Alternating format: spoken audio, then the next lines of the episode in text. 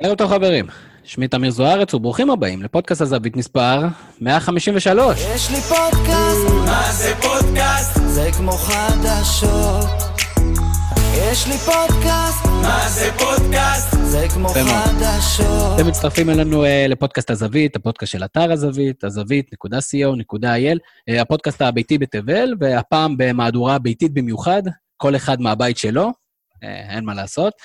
ובאמת אה, ספורט בעולם אה, אין ממש בתקופה האחרונה, אז אה, זה זמן טוב עבורנו לחקור נושאים טיפה אחרים. והפעם נשים את יבשת אפריקה במוקד.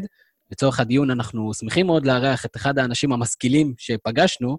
ערב טוב לדוקטור איתמר דובינסקי, מרצה מאוניברסיטת אורגון סטייט, חוקר ספורט, פוליטיקה וחברה באפריקה.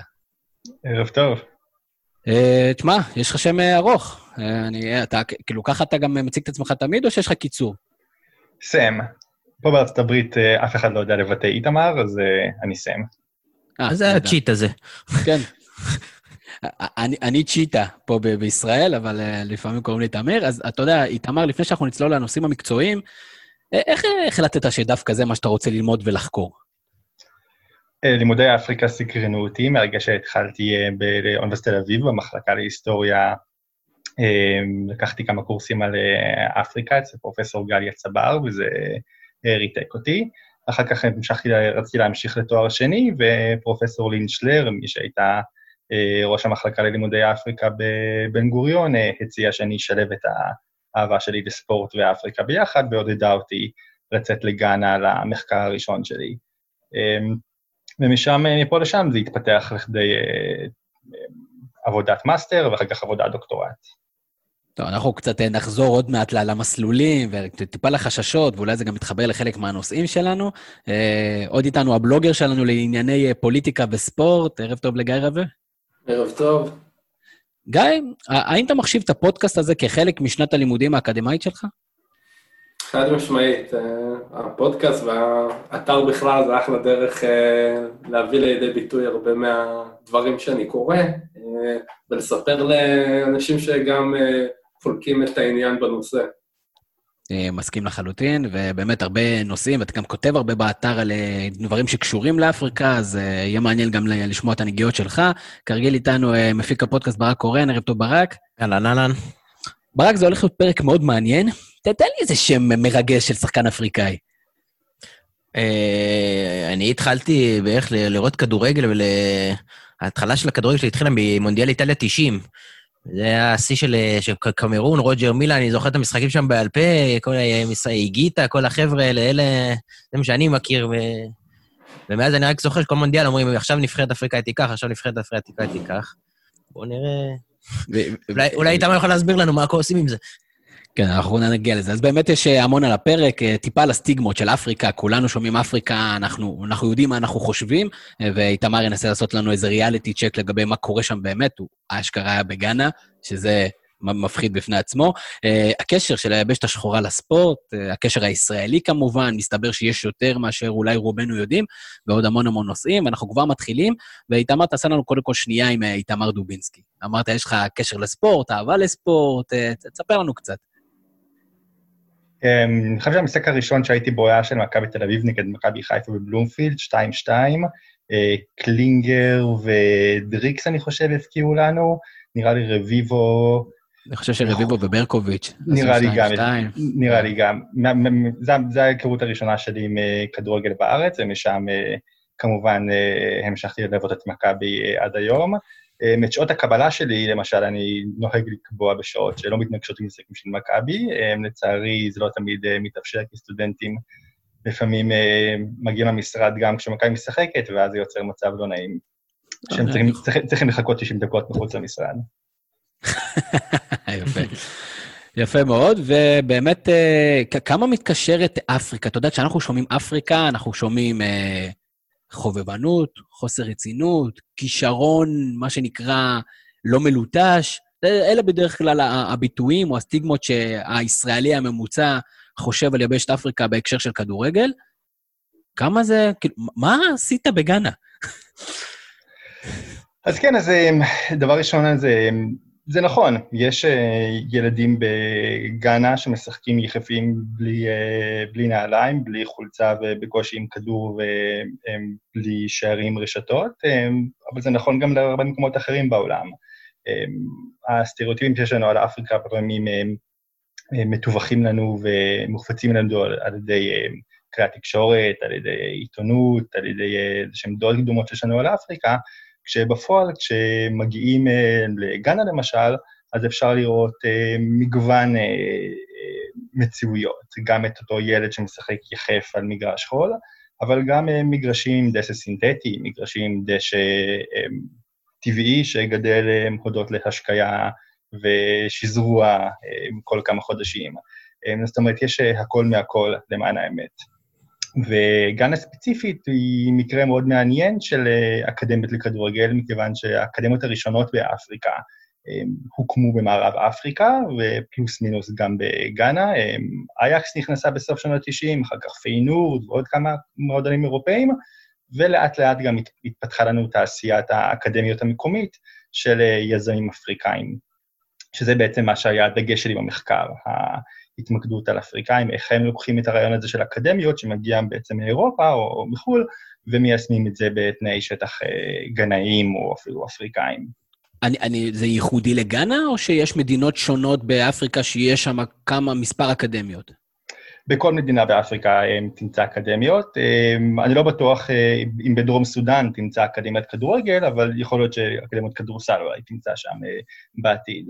אמ, אבל כן, אקדמיות זה תופעה שהיא שכיחה בכל, אה, בכל רחבי אפריקה, כשבגאנה אמ, ספציפית אנחנו רואים הרבה מאוד אקדמיות אמ, מקומיות שהתחילו לצוץ בשנים האחרונות, ובמקומות אחרים באפריקה, למשל במדינות שהיו פעם תחת שלטון קולוניאלי צרפתי, הרבה פעמים אנחנו נראה איזושהי שלוחה של אה, מועדון אה, צרפתי שהקים אקדמיה, בגאנה זה פחות... אה, בגן הפחות רואים את הנוכחות הבריטית אה, לאחר העצמאות. מעניין אותי, אם אני לא טועה, בסרטון של לחמן, או אני לא זוכר מה זה היה, הראו שהאימא שולחת את, ה, את הילד, כאילו, זה המפלט היחידי לצאת מה, מהמצב שבו הם נכנסים לכדורגל, זה המפלט הכי... הכי הגיוני או הכי... היחידי שקיים. שאלה כמה זה קרוב למציאות, האם כדורגל זה באמת זה התקווה היחידה לצאת, או האם יש מקומות קצת יותר אה, אחרים, כמה זה באמת שגר ו... אז כן, אז, אז כן, אז לגמרי, כדורגל הוא, הוא נתפס בעיני um, הרבה מאוד uh, אוכלוסיות uh, כאמצעי למוביליות חברתית, אולי כאמצעי uh, אפילו, אמצעי יחיד לכך. Um, הייחוד של אקדמיות זה שהן נותנות בעצם גם אפשרות להתפתח כ, um, באופקים נוספים, לא רק בכדורגל. Um, יש אקדמיות שבהן לוקחים ברצינות את העניין הזה של, של חינוך והשכלה, ולכן ילד שמסיים את ה... 12 שנות לימוד, אה, יכול אחר כך אה, למצוא עבודה או ללכת לאוניברסיטה ודווקא לשים בצד את העיסוק של הכדורגל. אבל בהחלט כדורגל הוא הגורם המשיכה העיקרי של משפחות וילדים לאותם אה, מוסדות, כשכפי שאמרתי בעצם, וזה מתחבר למה שתמיר קודם ציין על הסטריאוטיפים שיש לנו על אפריקה, הרבה פעמים כשאנחנו שומעים, חושבים על כדורגל באפריקה, או כמו שלאחרונה הייתה איזושהי כתבה באתר פה בארץ על על כך שהאקדמיות באפריקה הן לא רציניות ואין בהן בעצם אה, שום דגש על השכלה והן מאוד מאוד אה, לא מקצועיות. אז אה, למען האמת, כאשר מבקרים באותן אקדמיות בגאנה, אז דווקא רואים מציאות אחרת לחלוטין, עם כיתות מלאות, מורים עם תארים אוניברסיטאיים מהאוניברסיטה המקומית, השקעה מאוד מאוד גדולה בחינוך והבנה ש... הדור, דור הזהב של גאנה בתחילת שנות ה-90, אמנם הגיע להישגים מאוד מאוד גדולים מבחינת כדורגל, אבל בגלל שהם לא עברו במוסדות אקדמיים, אחרי, תוך כדי הקריירה ואחרי הפרישה שלהם, הם בעצם נקלעו לחובות מאוד גדולים, והחיים שלהם בעצם, של רבים מהם הידרדרו. אז במטרה בעצם לגרום לאיזשהו שינוי ולתת לאותם ילדים אפשרות לעתיד טוב יותר, אז uh, יש את השילוב הזה של השכלה וכדורגל. כמה, כמה זה שכיח, כלומר, כאילו, כמה, כמה בן אדם יכול, כמה זה שכיח שבן אדם מצליח לצאת לחיים טובים יותר בזכות כדורגל, או שהאם זה כמו מפעל הפיס אצלנו, שזה, אתה שומע שמישהו עשה את זה, אבל אתה אף פעם לא מכיר אותו, או שזה באמת קורה? מצד אחד, תעשיית חלומות, מאות ילדים וילדות אה, מגיעים למבחנים באקדמיות אה, ומקווים להיכנס לתוך האקדמיה, וגם כשנכנסים לאקדמיה, רק מעטים באמת יזכו אה, להגיע לאיזשהו אה, מבחנים בקבוצה הבוגרת, בנבחר, בנ- בנבחרות הצעירות, ואחר כך קרש קפיצה לאירופה. זה ממש ממש מעטים, אחוזים בודדים. אני לא טוב במתמטיקה, לכן אני, הלכתי למדעי הרוח, אבל, אבל זה אחוזים מאוד מאוד בודדים, אם, אם אני צריך להמר. שוב, אבל, אבל, אבל זה כן נותן אפשרות להתפתח באופקים אחרים, אמ, למשל בהיבטים תרבותיים, אמ, אחת האקדמיות שאני עוקב אחריהן בגאנה, יוניסטאר, אז אמ, ההקמה של אה, האקדמיה בעיירה קטנה מחוץ לעיר הבירה בעצם אה, יצרה ממש אה, מרכז תרבותי כפרי שלא היה קיים עד אז. אנשים שעד אז לא היה להם בעצם איזשהו אה, מרכז תרבותי או חברתי להתקהל בהם ול- וליהנות ביחד, פתאום עכשיו יש להם את האקדמיה, אמ, שכל משחק שלהם הם 100-200 איש מהכפר באים ו- ועוקבים אחרי, ועוקבים אחרי הילדים. נפגשים אה, באופן עקבי עם, אה, בעל, עם ארנסט, אה, מי שהקים את האקדמיה, ארנסט קופור, לא ארנסט קופור מביירן, ארנסט קופור אחר. אז בעצם התרומה של האקדמיה היא לאו דווקא נמדדת רק באם שחקן עובר לחו"ל והופך להיות ה- אמ, הסמואל ג'יאן הבא, אלא בעצם דווקא בתרומות מקומיות ויומיומיות, כמו אמ, מרכז תרבותי, כמו לתת אפשרויות לבנות אמ, אה, להתפעם, גישה, גישה, לגישה, גישה לספורט לבנות, היבטים אה, חברתיים והשכלתיים. אמ, ולכן אני כל כך שם דגש על העניין הזה של ה... אמ, להסתכל מכמה נקודות מבט, ולאו דווקא רק לאמץ את נקודת מבט הפסימית הזאת על אקדמיות, אמ, כפי שעולה ב- לפעמים אה, בתקשורת העולמית וגם בישראלית, ודווקא לראות את התמורות העקיפות אה, וארוכות הטווח של אקדמיות. דיברת על השיח הפשטני והמכליל שיש אה, כנראה כלפי אקדמיות, או בכלל אפריקה. תעשה לנו קצת סדר בתור מי שלא מזמן אה, הופתע לגלות שתימן היא לא באפריקה, היא בכלל באסיה. אז אה, איזה מדינות הן מתקדמות יותר, איזה מדינות מתקדמות אה, פחות אולי? אה, כי, כי אתה יודע, בתחקיר דיברת על אלה ש, שיש אקדמיות שאנחנו, האקדמיות בישראל יכולות להתקנא באקדמיות כמו בחלק מהמדינות הללו. כן, בגאנה, אה, כשהתחלת קודם את השיחה, אמרת שגאנה בעצם זה, זה, זה מסוכן לחשוב על אה, שהגעתי לגאנה, ובעצם גאנה היא אחת המדינות הכי בטוחות שאפשר להגיע אליהן, למען האמת. אה, מאוד מאוד, אה, אנשים מאוד מאוד נחמדים ומאוד בטוח, אין בכלל הם, הם מלחמות, כפי שאולי שומעים ממדינות אחרות באפריקה, אז למען האמת, יש הרבה דברים שאנחנו לא יודעים על אפריקה, ולכן אנחנו מאמצים את הדימויים הללו ממקומות אחרים. אחד, ה, אחד הביטויים הכי אה, שכיחים זה בעצם לקחת מדינה אחת ולהפוך אותה לכל הסיפור של אפריקה, או אפילו לראות באפריקה כמדינה אחת, או לפני כמה ימים אפילו ראיתי ב... מה זה היה? זה היה בהוט את הסדרה של הפוליטיקה של האוכל, בפרק השלישי, אחד המרואיינים שם אומר שאפריקאית היא שפה. יש אלפי שפות באפריקה, ואני לא מכיר אה, שפה כזאת שנקראת אפריקאית. אז בעצם... אה, יש את האפריקאנס, לא? של אה, דרום אפריקה, לא? לגמרי, לגמרי. אולי הוא התכוון לזה, אני לא, לא, בטוח, לא בטוח.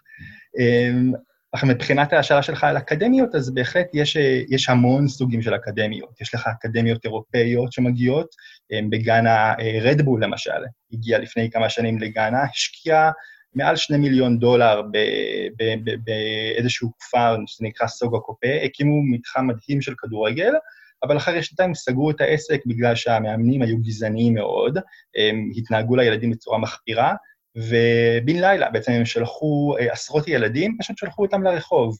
את אחד הילדים האלה אני פגשתי בעצם באקדמיה אחרת ש...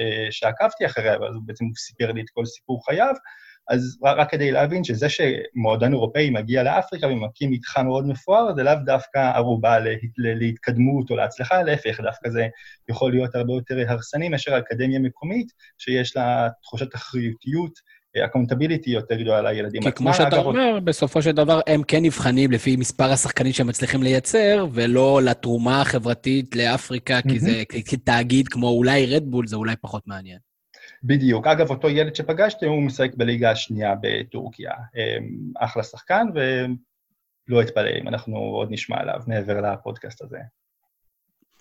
יפה מאוד. אה, דרך אגב, אז חוץ מגאנה, אה, ניגריה, קניה, אני- איזה עוד אה, מקומות יש אקדמיות שכדאי לשים אליהם לב?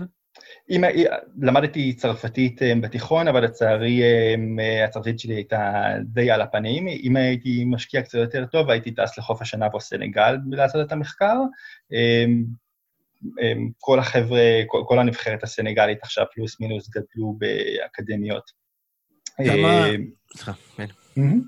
ככה שבסנגל, אה, סנגל חוף השינה, ויש המון אקדמיות, אה, בכלל מערב אפריקה רוויה באקדמיות, אה, כל מדינה בעצם אפשר, אה, נוכל למצוא, בדרום אפריקה יש הרבה מאוד אקדמיות.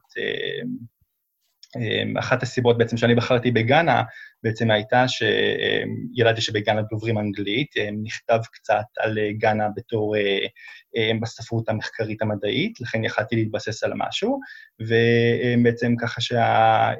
מקום מאוד שלו ופתוח לאנשים, כדי שהם יוכלו בעצם, אה, שיהיה לי מאיפה להתחיל. גם השגרירות הישראלית בגאנה בעצם נפתחה באזור 2012, נפתחה מחדש, ככה ש... אמ, שרון, אה, שרון ברלי, שהייתה השגרירה, אז בעצם אה, הייתה מאוד מאוד אה, מזמינה. אמ, ואימא שלי בעצם היא דרום אפריקאית, ככה שידעתי שאם אני אבחר לעשות את המחקר בדרום אפריקה, היא תרצה לבוא איתי, אז לכן גאנה הייתה האופציה הכי בטוחה.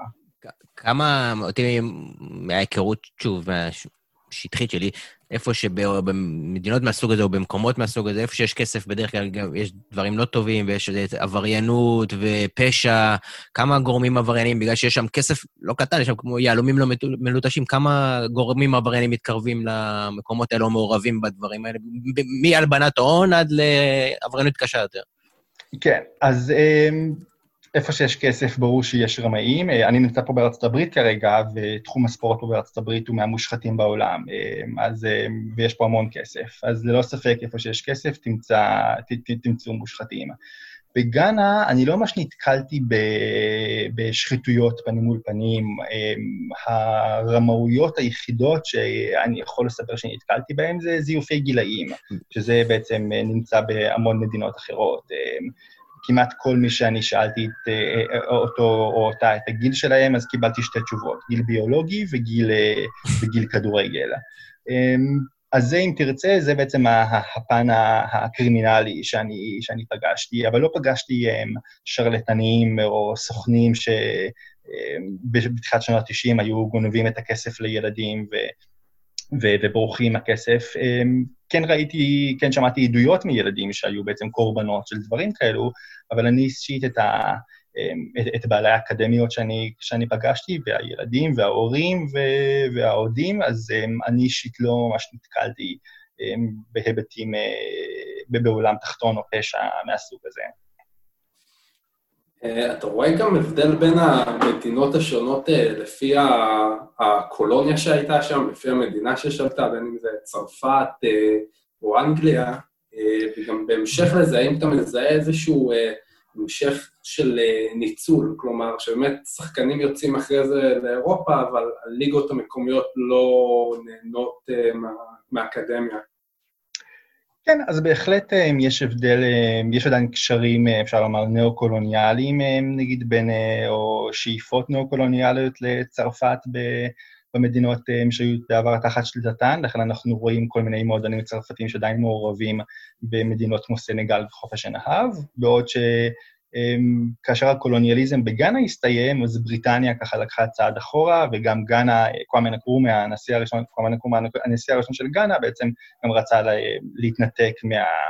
מה, מה, מה, מהמלכודת הנאו-קולוניאלית של בריטניה, ולכן אנחנו לא ממש רואים אה, מועדונים אה, אה, בריטים אה, מעורבים בגאנה, אלא דווקא יותר אה, הולנדים וממדינות אחרות.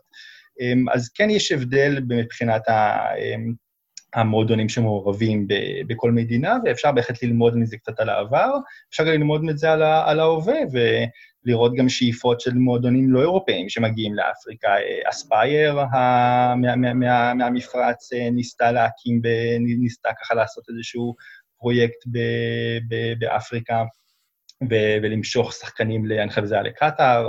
אה, הסינים כמובן, עם דיפלומטיית האצטדיונים שאתה אה, חוקר, אז גם הם מאוד מעורבים באפריקה בהיבטים אה, רבים.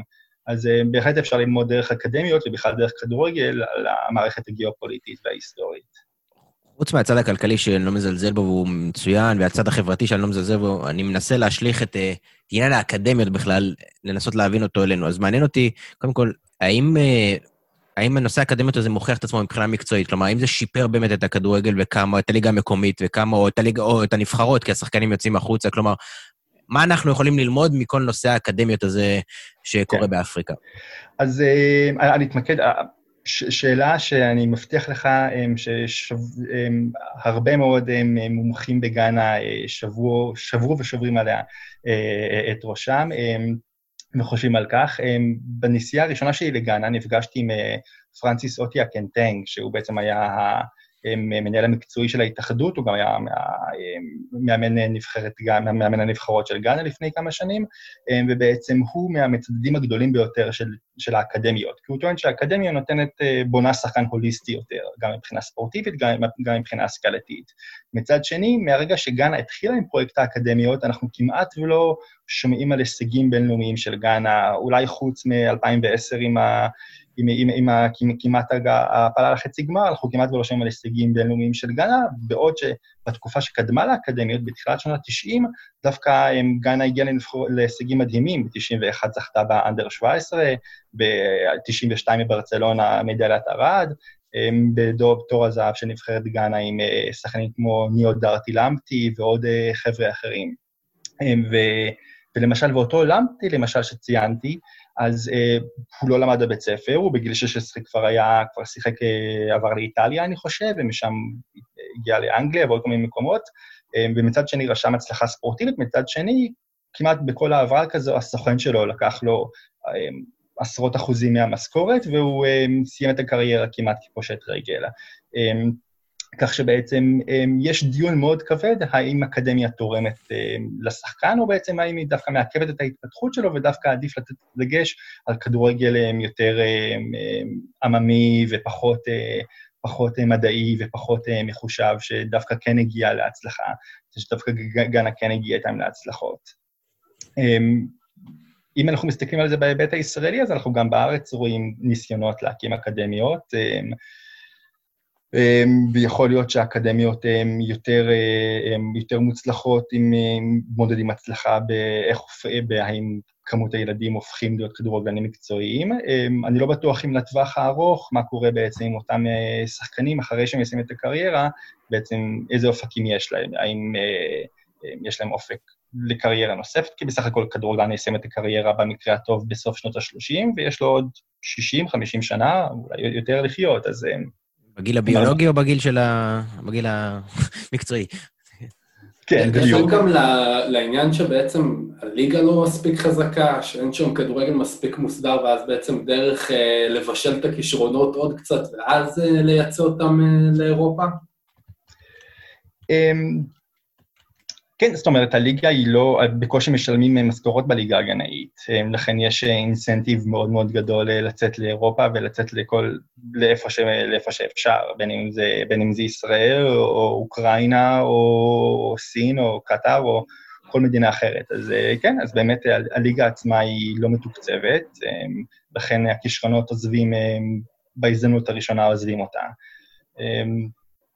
וזה גם מהווה פתח לאקדמיות בעצם, שהאקדמיות בעצם אה, שמות דגש על אה, הכשרת השחקן אה, בצעירותו, ויש אקדמיות שכבר יש להם קשרים מעולים עם סוכנים באירופה, ולכן אותו ילד לא צריך בכלל לעבור בליגה הראשונה בגאנה, היה לא יכול לעבור מהאקדמיה לקבוצה באירופה. זו בתנאי שיש לקבוצה הזאת איזה שהם מערך scouting קצת מפותח. בארץ, למשל, כשאני הייתי נפגש עם עם מנספורד או עם עוד אה, אנשים אחרים שמעורים בכדורגל הישראלי, אז בעצם אמ, הדבר הראשון שהיו שואלים אותי זה האם, האם יש לשחקן אה, דף ב InStat, או דף, כאילו, דף עם אה, הסברים על הישגים ספורטיביים שלו, נתונים ספורטיביים שלו, והאם אפשר לראות איזה שהם ביצועים שלו. המציאות בפועל היא שיש... שיש מעט אקדמיות שיכולות להרשות לעצמן להפיק סרטוני יוטיוב מושקעים של אותם שחקנים, ולכן הרבה מאוד מודלים ישראלים בעצם מפספסים המון כישרונות גנאיים, למשל כי הם פשוט לא מגיעים לגאנה ולא שולחים אה, את ברק יצחקי או, או, או את הסקאוטר של הקבוצה. אה, כמה השוק הזה באמת, שאלנו את זה גם את לחמן, אני זוכר, ו... את השאלה, כאילו, קשה, כמה, השוק האפריקאי פתוח ל, לישראלי? מה הכוונה? ברור שהוא פתוח ואנחנו רואים את זה בפועל, אבל הטובים באמת הולכים אה, לליגות הטובות באמת, הטובים פחות הולכים לליגות הבינוניות באירופה, לבלגיות ול... ולחבר'ה, כלומר, השאלה אם השחקן שנשאר לנו ברמת המחירים שאנחנו יכולים להביא, או מי שנשאר, הוא שחקן שמועיל לליגה הישראלית, הוא מעל הרמה של הליגה הישראלית, או שמי שנשאר לנו בעצם כבר לא רלוונטי מבחינת הרמה, ולא שווה לנו להתקרב לשוק הזה. כן. א', אני לא רוצה לז- לזלזל ברמה של השחקן הישראלי, אבל אני כן אגיד. שבהחלט... אבל, אבל, אבל אני בהחלט אגיד שיש הרבה מאוד אה, כישרונות בגאנה שבהחלט פתוחים ל, ל, ל, לישראל. אה, האמת היא שרק השם ישראל עצמו הם כבר עושה את זה וכבר מהווה אה, נקודת משיכה מאוד גדולה לגנאים, בגלל שישראל, בגלל שנצרות מאוד מאוד חזקה בגאנה, ורק לשמוע שמישהו מישראל הם כבר מתקשר לרבים ל, ל, ל, לנצרות, לישו ולהולילנד, ככה שלישראל יש נקודת משיכה אדירה רק, מבח, רק מהבחינה הזו, וזה פוטנציאל שאנחנו לא מממשים אותו בכלל. אמ, הקשבתי לפודקאסט עם לחמן, היה מרתק, תודה ש, אה, שיצרתם אותו, ובאמת הוא, הוא הזכיר שם את, את בבא רחמן לכמה שניות, הוא לא סיפר שבעצם אה, קורטו קרקו, מי שהיה המנהל, הבעלים של קבוצת Dreams FC, הציע, את, אה, או הציע ללחמן את בבא רחמן, אמ, אני חושב שהוא אימן בפתח תקווה, תמורת כמה אלפי דולרים, אני חושב, הייתה העברה, ובעצם בסוף זה נפל ובבא עבר, ל, עבר לגרמניה, אני חושב, ומשם בעצם לצ'- לצ'לסי. זאת אומרת, אמ, אפשר להגיע לזה, פשוט אמ, צריך מישהו בגאנה שיקשר בין המועדון לשחקן. הם הרבה, הרבה בעלי מועדונים בארץ, פשוט מחכים שהשחקן יגיע אליהם להתרשמות. אבל אמ, אני בתור אה, מסטרנט שהתחלתי את המחקר הזה, וגם בתור דוקטורנט, לא היה לי, אה, הייתי תפרן, לא, לא קיבלתי מלגה של אה, עשרות אלפי דולרים לשים עירבון על שחקן גנאי ולהבטיח שאני גם אצליח להחזיר אותו הביתה בשלום. ככה שאם קבוצות ישראליות רוצות להביא כישרונות גנאים, הן צריכות להגיע לגאנה. הן לא צריכות לפחד, זה לא טיסה ארוכה, בסך הכל הלוך ושוב באתיופיאן איירליינס יעלה פחות מאלף דולר, הם גם יכולים לשים את הכרטיס נוסע המתמיד שלהם ולצבור נקודות ככה, יום-יומיים בגאנה, הם, והם יכולים לעשות אחלה סיור במועדונים. יש, אה, יש, יש חסם? אתה מרגיש שיש חסם, כלומר, מה, מאפריקה, מהיבש? כלומר, ישראלים לא רוצים להגיע לא. לשם כרגע? אמ, אני חושב שיש הרבה ישראלים שעדיין מחזיקים בדעות הם, הם שליליות על אפריקה, הם חוששים מאוד, מ, מ, מ, הם חוששים מאוד להגיע. יש הרבה שיחה על המנטליות של השחקן האפריקאי ועל ההשתלבות שלו בארץ וכל מיני כאלה, סוג כאילו... יש איזה סטיגמה מסביב הדבר הזה שאני לא יודע כמה היא אמיתית, או אולי כן, אני לא יודע. למרות שיש הרבה שחקנים אפריקאים בארץ. אנחנו כאילו לא, אולי לא מספיק בולטים, אבל יש הרבה שחקנים, בטח שחקני חוליית הגנה, שחקנים, אה, אני חושב, שחקנים מהירים, מכבי תל אביב של צ'יקו פואדו, אמנם הוא הגיע דרך טורקיה ולא ישירות, אבל יש שחקנים אפריקאים, בטוח שלא משתמשים בהם כמו שצריך, אבל באמת, אתה, זה, זה נכון, אתה מרגיש את המנטליות הזאת, אתה יכול להבין מאיפה מגיעה הסטיגמה על המנטליות של השחקן האפריקאי? Um, לא, האמת היא שאני לא... קצת קשה לי לדעת מה זה גם המנטליות אה, של שחקן אפריקאי. Um, יש 54 מדינות, אז נורא נורא קשה לי לדעת בדיוק מה זה מנטליות של שחקן גנאי ומה זה מנטליות של, של, של שחקן uh, מזמביה. Um, אני גם לא יודע אם יש מנטליות של שחקן אירופאי, שחקן שמשחק בדינאו מינסק. אה, אני, אני אשים את זה פשוט על השולחן. אומרים Mhm. שקשה להם להשתלב, שהם קצת יותר לפעמים עצלנים, שהם באים ממקומות שלא נראים כמו המקומות שלנו, אז הם לא מבינים כל כך מה, מי נגד מי, וזה זה ה... זה כן. הסטיגמה, מה שנקרא. ברור, כן, תראה, אני, אני חושב שלכל שחקן שעובר מתרבות אחת לתרבות אחרת, אה, לוקח זמן להשתלב, גם כשיניב קט- יניב קטן הגיע לווסטהאם, אה, לא זכור לי ש, שהתלהבו ממנו יותר מדי, או איציק זוהר בקריסטל פלאס וכאלו, אבל אני לא זוכר שיש, אה, ש, שהפסיקו להביא ישראלים לאנגליה. יש גם סטיגמות על שחקנים ישראלים. זה נכון. קשה לי להגיד שהן מופרכות. אז כן, אז אני, אני אישית לא שמתי לב על איזה שהם אה, הם, הם, משהו שמאפיין שחקן גנאי שלא יכול להתאקלם, כלומר, פנסטיל הביא פה אחלה, במכבי בגדול הייתה לו אחלה קדנציה, הם, בהפועל הוא היה בסדר, הם, היו פה כמובן, אניימה, ועוד הרשימה ארוכה מאוד, אה, הוגו ווואקאמה, אז יש המון אפריקאים שהצליחו פה בארץ. הם, אז ככה שאני לא רואה משהו סטריאוטיפי שמונע מהם להגיע, להפך, מה שמונע להגיע זה בעצם הסטריאוטיפ, או בעצם. הראייה קצרת הטווח של מנכ"לים או סקאוטים בישראל, שפשוט לא ישלחו לאפריקה או לגאנה סקאוט, או יסתמכו על איזשהו מתווך אה, מסוים, אה, איזשהו סוכן שיביא להם שחקנים, ובמקום שהם יגיעו למ- למועדונים עצמם. כלומר, אני... יוזמה, זה השורה כן, התחתונה כן. יוזמה. אין יוזמה. לשחקנים, לקבוצות הישראליות אין יוזמה, למרות שזה עדיין מחירים שפויים. בטח. יחסית לכל שאר השווקים, בטח מזרח אירופה וכל מיני כאלה, שהיום אתה לא יכול להתקרב אליהם. פשוט יש חוסר ביוזמה של הקבוצות הישראליות, לגמרי. וזה, וזה לא מפתיע אותי. לגמרי, ביוניסטאר, באותה אקדמיה ביוניסטאר, שאני כבר מ-2012-2013 מלווה אותם, הם, כבר הייתי אצלם, אני חושב, שש פעמים הם, בשנים האחרונות. כל פעם שאני מגיע, אני רואה פחות, משח... פחות פנים מוכרות, כי הם כבר משחקים באירופה. היה אחד, אה, ברנר טרפטי ב- בשלקה בעצם, לומרוג בניינו היה בספרד, אחר כך בפורטוגל, הוא בעצם אתה המגן יכול השמאלי. להמציא פה, אתה יכול להמציא פה חופשי, כאילו לראות פה שמות, לכתוב שמות, לחבר, ריג'נים מהמנג'ר, אתה יכול לתת לנו פה. אז כן, אז אה, שוב, אז אה, מספיק שסקאוט היה מגיע לגאנה, אה, לוקח טיסה, אפילו לא צריך להיות שם יותר מדי זמן, ארבעה ימים, שלושה ימים, מסתכל, מקדיש חצי יום בשביל להסתכל על אימון או משחק, ומרוויח מזה הרבה יותר מאשר להסתמך על איזשהו מתווך שיביא לו שחקן. ואתה דיברת עם בן מנספורד, שהיה בקבוצה העשירה ביותר בישראל, ואתה מסביר לו את הדבר הזה. הוא לא מבין את הדבר הזה? הוא מגלה אמפתיה, אמ, סימפתיה מסוימת, אמ, אבל הוא בעצם מפנה אותי לראש ה scouting של מכבי, ושם, וש- ואחרי ואחרי פגישה שם אני מבין שזה, שזה לא הולך להתפתח לשום מקום, כי בעצם אמ, יש בעצם אה, מגבלה, ולאו דווקא כלכלית, פשוט יש... מחשבתית. כן, יפה. ל- לפני הנושא הבא, אה, אני אשאל אותך איזו שאלה ככה על הנושא הקודם, דיברנו על אה, ניאו-קולוניאליות, שאני מקווה שאמרתי את זה נכון. אה, כשבגאנה, כשהיו, כשהבריטים שלטו, היה משטרה בריטית, גם לקחו שם אליפויות? או שזה רק משהו ייחודי פה בישראל? זה רק אליפויות שאתם ממציאים, זה לא... כן, בדיוק, זה רק מעניין אותי לדעת, פשוט. טוב, בסדר. אתה לא חייב לענות. אה, אה, באמת אה, דיברנו קצת על, על ישראל, ובאמת על, על, ה, על הקשר הישראלי. יש קצת קשר ישראלי בין ישראל לאפריקה. אה, מהמם. בוא, תספר לנו קצת על, ה, על האנקדוטות הבכירות של ישראלים באפריקה. כן, זאת אומרת, הקשר בין ישראל לאפריקה הוא קשר אה, מאוד מאוד חם בעצם בשנות ה-60, כאשר אפריקה יצאה לעצמאות, או כאשר מדינות אפריקה יכלו לצאת לעצמאות לאט-לאט, אז אה, ישראל נתפסה בתור איזשהו מודל לחיקוי, בתור אה, מדינה אה, שהגיעה להישגים גדולים מבחינה אה, חקלאית, מבחינה פוליטית, ולכן היו הרבה מאוד הקשרים וקשרים של ישראל בתוך אפריקה בתור מומחית, ו... וקשרים מאוד מאוד אה, קרובים. הם הקשרים האלה מבחינה ספורטיבית, הם לא היו ממש קיימים, אבל דווקא בשנים האחרונות אנחנו כן רואים את הקשרים האלו. הם- אם לחמן אה, ציין לכם שהוא אימן בעצם בגאנה ב-Hearts of Oak, הייתה לו קדנציה קצ- קצרה, אבל כזו שעדיין אה, זכורה באמת על האוהדים, ואני באמת מסכים איתו, עדיין עד היום זוכרים אותו שם לטובה.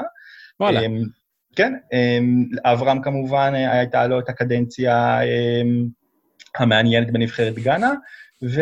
אמ, זה ההגדרה של כולם על הקהל... על לקח קהל. זמן לבחור מילה. כן, אמ, תראו, עם, אברהם באמת אה, יצא לי בעצם אה, להיפגש איתו שם, אה, הלכנו ביחד ל- ל-Hearts of Oak נגד אסנטה קוטוקו, בעצם המשחק החשוב של, גאנה, אחרי תקופה שהוא לא היה בגאנה. בעצם הוא זכה להמון ביקורות על כך, הוא קיבל הרבה, קיבל בראש על כך שהוא לא היה בגאנה, בעצם זלזל בכדורגל, נתפס כמי שמזלזל בכדורגל מקומי, אולי בצדק, בטענ, בטענה שהכישרונות לא נמצאים בגאנה, אבל בעצם ההתעלמות שלו מכך, ההתעלמות שלו מה- מהכדורגל המקומי בגאנה, בעצם אה, קצת אה, אה, קלקלה בין היחסים הטובים שהתחילו, שהוא התחיל את הקדנציה שלו שם, אז ממש יצא לי ללכת איתו שם למשחק, והיה היה תענוג לראות איתו את המשחק, והכל היה נחמד ממש חוויה גדולה מבחינתי וגם מבחינתו, אני חושב. כאשר אני הייתי באקדמיה שם בקומאסי, זה, היה בקומאסי, בעיר השנייה בגודלה בגאנה, אז בעצם אה, האקדמיה עצמה זו אקדמיה שכל הזמן שאלו אותי אם אני מכיר איזה שהם גורמי ספורט ישראלים, אני יכול להמליץ, אני יכול לקשר אותם, ואני כל פעם אומר להם שאני בעצם סטודנט תפרן ישראלי, שאין לי שום קשר לגורמי ספורט, אה, ולצערי, בעצם כשגרנט נכנס למגרש ואנחנו יושבים אחד ליד השני, אז כל המצלמות עליו, ויצא שבעצם רואים אותי ואותו יושבים אחד ליד השני, ו... למחרת שאני מגיע לאקדמיה, אז um, כמובן הסיפור שלי, שאני לא מכיר אף גורם מקצועי, אה, ירד לטמיון. זה לא, אה, זה לא עזר כל כך, גם כשסיפרתי לגרנט על, ה, על האקדמיה עצמה ועל הבנות שיש שם, זו בעצם אקדמיה שמתמחה בבנות, אה, זה לא ממש עזר מהבחינה של החיבור הישראלי אבל הם כן מצאו דרכים אחרים, דרכים אחרות להתקדם מבחינה ספורטיבית. אז הקשר של ישראל ואפריקה מבחינה ספורטיבית ממשיך בעצם, גם עם שחקנים שאנחנו רואים שמגיעים לישראל, ואני חושב שזה קשר שעוזר לכולם. אני חושב שזה, ברגע ששחקן אפריקאי מגיע לישראל, אני חושב שהוא מקבל פה במה מעולה גם להתקדם אחר כך לאירופה, וגם תורם פה למועדונים ישראלים. מסכים, דרך אגב, כתבת לנו בתחקיר שיש תרומות של מכבי תל אביב, הפועל באר שבע? כן, בעצם אחד, אחד הדברים הכי, אמ, בעצם הרגשתי מאוד לא, לא בנוח עם זה שאני מגיע לאקדמיות, וכל ילד שם שואל אותי האם אמ, אני יכול לעזור להביא אותו לארץ, האם אפשר לחבר אותו למועדונים בארץ, ושוב, אמ, לא הצלחתי לקשר את הילדים האלו ואת. את...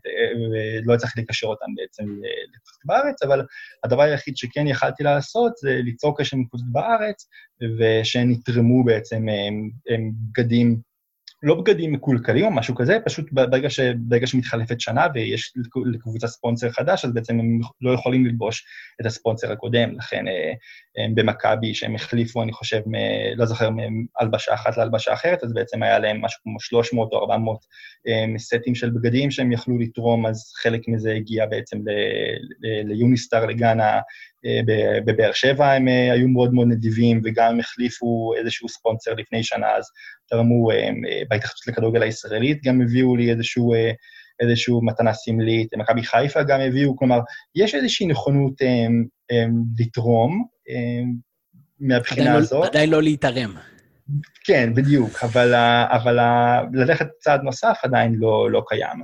וכל תרומה כזו בעצם מבחינת הצד הגנאי, זה לא תרומה שהיא חסרת משמעות, כי זה כן ציוד ספורט שאפשר להשתמש בו, זה לא סתם תרומה שזורקים על, זורקים עליהם דברים שהם לא משתמשים בהם, אלא כן, כן יש לזה שימוש, וגם יש לזה איזשהו שימוש סימבולי, כי זה מעיד על איזשהו קשר בינלאומי, ובעצם, ובגאנה עצמה זה יוצרי, הייתה איזושהי כתבה באתר של מכבי תל אביב, שבעצם אתר ספורט גנאי לקח ותרגם לאנגלית, ו, ובעצם כתב שם על, על אותה חוויה, על אותה אקדמיה יוניסטאר שקיבלה את התרומה מהמכבי, וזה גם עוזר לקדם או להעלות את החשיפה של אותן אקדמיות. אז גם לתרומות הקטנות האלו יש דווקא משמעות מאוד גדולה וחשיפה מאוד גדולה עבור אותן אקדמיות בגאנה.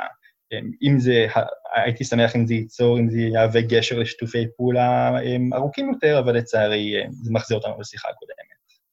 הבנתי. טוב, אז יש פה איזה ואקום מסוים, אז כל, כל מי ששומע, זה, אני, חושב, אני חושב שזו הזדמנות נהדרת להשתפר, אה, קודם כל. כן. ואם זה לא יהיה אנחנו, זה פשוט יהיו מישהו, יהיה, יהיו אנשים אחרים, ולנו יש את הקרבה. לעומת אולי מדינות אחרות, אנחנו באמת יותר קרובים. אז מהבחינה הזאת, אני חושב שזה חבל. דרך אגב, עוד איזה... יש לנו גבול, אנחנו המדינה היחידה שיש לה גבול עם אפריקה. נכון, אה, לא, לא גבול שאנחנו בוחרים לנצל יותר מדי, אבל כן, גבול עם אפריקה זה, זה חלק מהעניין.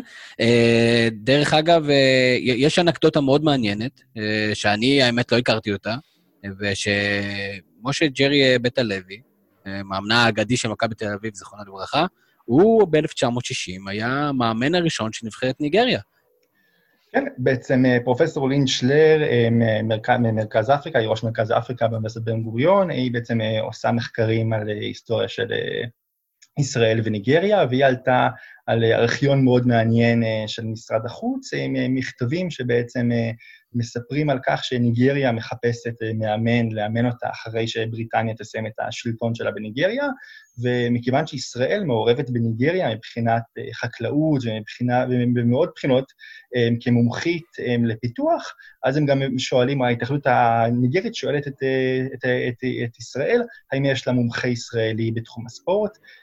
ג'רי באותה תקופה חווה איזושהי קדנציה לא, לא, לא, מצ, לא מוצלחת כמאמן נבחרת ישראל, אבל הוא כן נתפס כמי שהגיע להישגים רבים בזירה המקומית, הציד את מכבי ללא מעט עדיפויות, ולכן הוא נשלח, עובר עם משפחתו לניגריה, ומגיע בעצם למקום חדש לחלוטין מבחינתו, ומקום גם חדש עבור, אה, מציאות חדשה עבור ניגריה, כי בעצם מדובר בהמצאה, מדובר ב-250 עמים או קבוצות אתניות, שבעצם איחדו אותם בצורה מלאכותית ביחד, ואמרו להם, מעכשיו אתם ניגריה. ופתאום מגיע ג'רי או משה, ואיכשהו אמור ליצור מהדבר המלאכותי הזה נבחרת כדורגל שתייצג את כולם, וכולם. ילכו מאחוריה. אמ, וזה לווה בעצם בהמון ביקורת מצד אה, עיתונאים, לווה בהמון ביקורת מהצד, מהחלק הצפוני של ניגריה, שהוא ככה יותר מוסלמי, וזיהה פה איזשהו, אמ, איזשהו מתח אה, דתי או גיאופוליטי, ולעומת זאת החלק המערבי או הדרומי, שהוא יותר נוצרי ויותר אה, אמ, אמ, תומך בשיתופי פעולה עם ישראל, ככה מאוד מקדם את, ה, אה, מאוד מקדם את הקשר הזה. אנחנו כן רואים שאחרי ניצחון או שניים, אז החלק הצפוני הופך להיות הרבה הרבה יותר אוהד ומקבל את, אה, את ג'רי, אה, ואפילו אם בפועל, בפומבי, יש אמירות אה, אנטי-ישראליות או אנטי נגד אה, ג'רי, דווקא אה, בין חדרי חדרים יש אה, קבלה שלו וראייה שלו דווקא כמי שדווקא כן יכול אה, ליצור משהו מה... מה מהבלגן הזה שנקרא ניגריה. אני הקדנציה רק שלו... אגיד, כן. כמאמר- כן. כמאמר מוסגר, שהרבה אנשים לא יודעים, אבל אני חובב אה, בחינה של כמה אוכלוסייה יש באיזה מדינות, ובאמת, אני יודע שהמאזינים שלנו אנשים אינטליגנטים, אבל לאנשים כמוני, ששומעים את הפרק, ניגריה זה מדינה של כיום 200 מיליון איש. זאת אומרת, זה מפלצת, זה פשוט מפלצת, זה משהו מטורף, ובטח הגידול כן. האוכלוסייה שלהם ענק, גם ראיתי את התחקיר של גיא. אה, וגיא, אתה, אתה קצת אה, ככה מכיר את הנושא הזה של האחדות הלאומית דרך נבחרת, וכל מיני אלמנטים שקשורים גם כן לקונפליקטים פנימיים, ואיך הספורט משפיע על קונפליקטים אה, פנימיים. ספר לנו קצת על זה. אז בעצם יש איזה מחקר שנעשה על עשר מדינות באפריקה, שבדק אה, השפעה של הניצחונות אה, של הנבחרת הלאומית. אה, בעצם מה שראו, שאחרי שהנבחרת מנצחת, לא משנה אם זה משחק בית או משחק חוץ, אז בחצי שנה אחרי זה יש הרבה פחות, משמעותית פחות עימותים אלימים במדינה. עכשיו, זה לא שזה לגמרי יוצר את כל העימותים והקרבות, אבל גם הקרבות והעימותים שיש, הם בווליום הרבה יותר נמוך ממה שמכירים.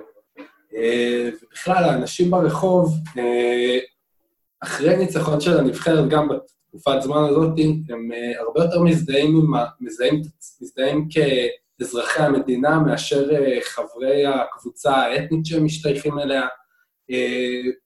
ואין אין שום אלמנט בחיים או איזשהו סקטור במדינה שיכול ככה להשיג את האפקט הזה.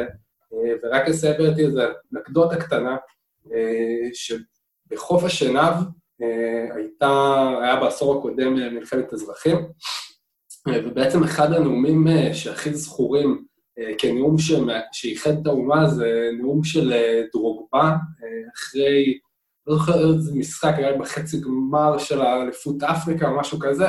בכל מקרה, אחרי איזשהו ניצחון שלהם, הוא נשא נאום אה, להפסיק את המלחמה, להפסיק את האלימות, אה, וזה ככה אחד הרגעים ההיסטוריים של אותה תקופה נוראה בהיסטוריה שלהם.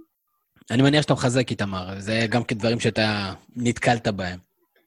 לגמרי, נבחרות לאומיות, זה בעצם המקום, הדבק היחיד שיכול לאחד כל כך הרבה אנשים מכל כך הרבה אה, רקעים שונים, גם אה, זה קורה בניגריה, זה קורה בגאנה, זה קורה ברואנדה, אה, זה קורה ב- ב- בכל מקום בעצם באפריקה, שנבחרת כדורגל מהווה מוקד לאחדות, אה, גם לביקורת, זה לא שאין ביקורת נגד נבחרות, אבל גם אה, בעיקר אחרי, אה, אחרי, אחרי שמפסידים, אבל גם, אבל בהחלט מאחד חברתי אה,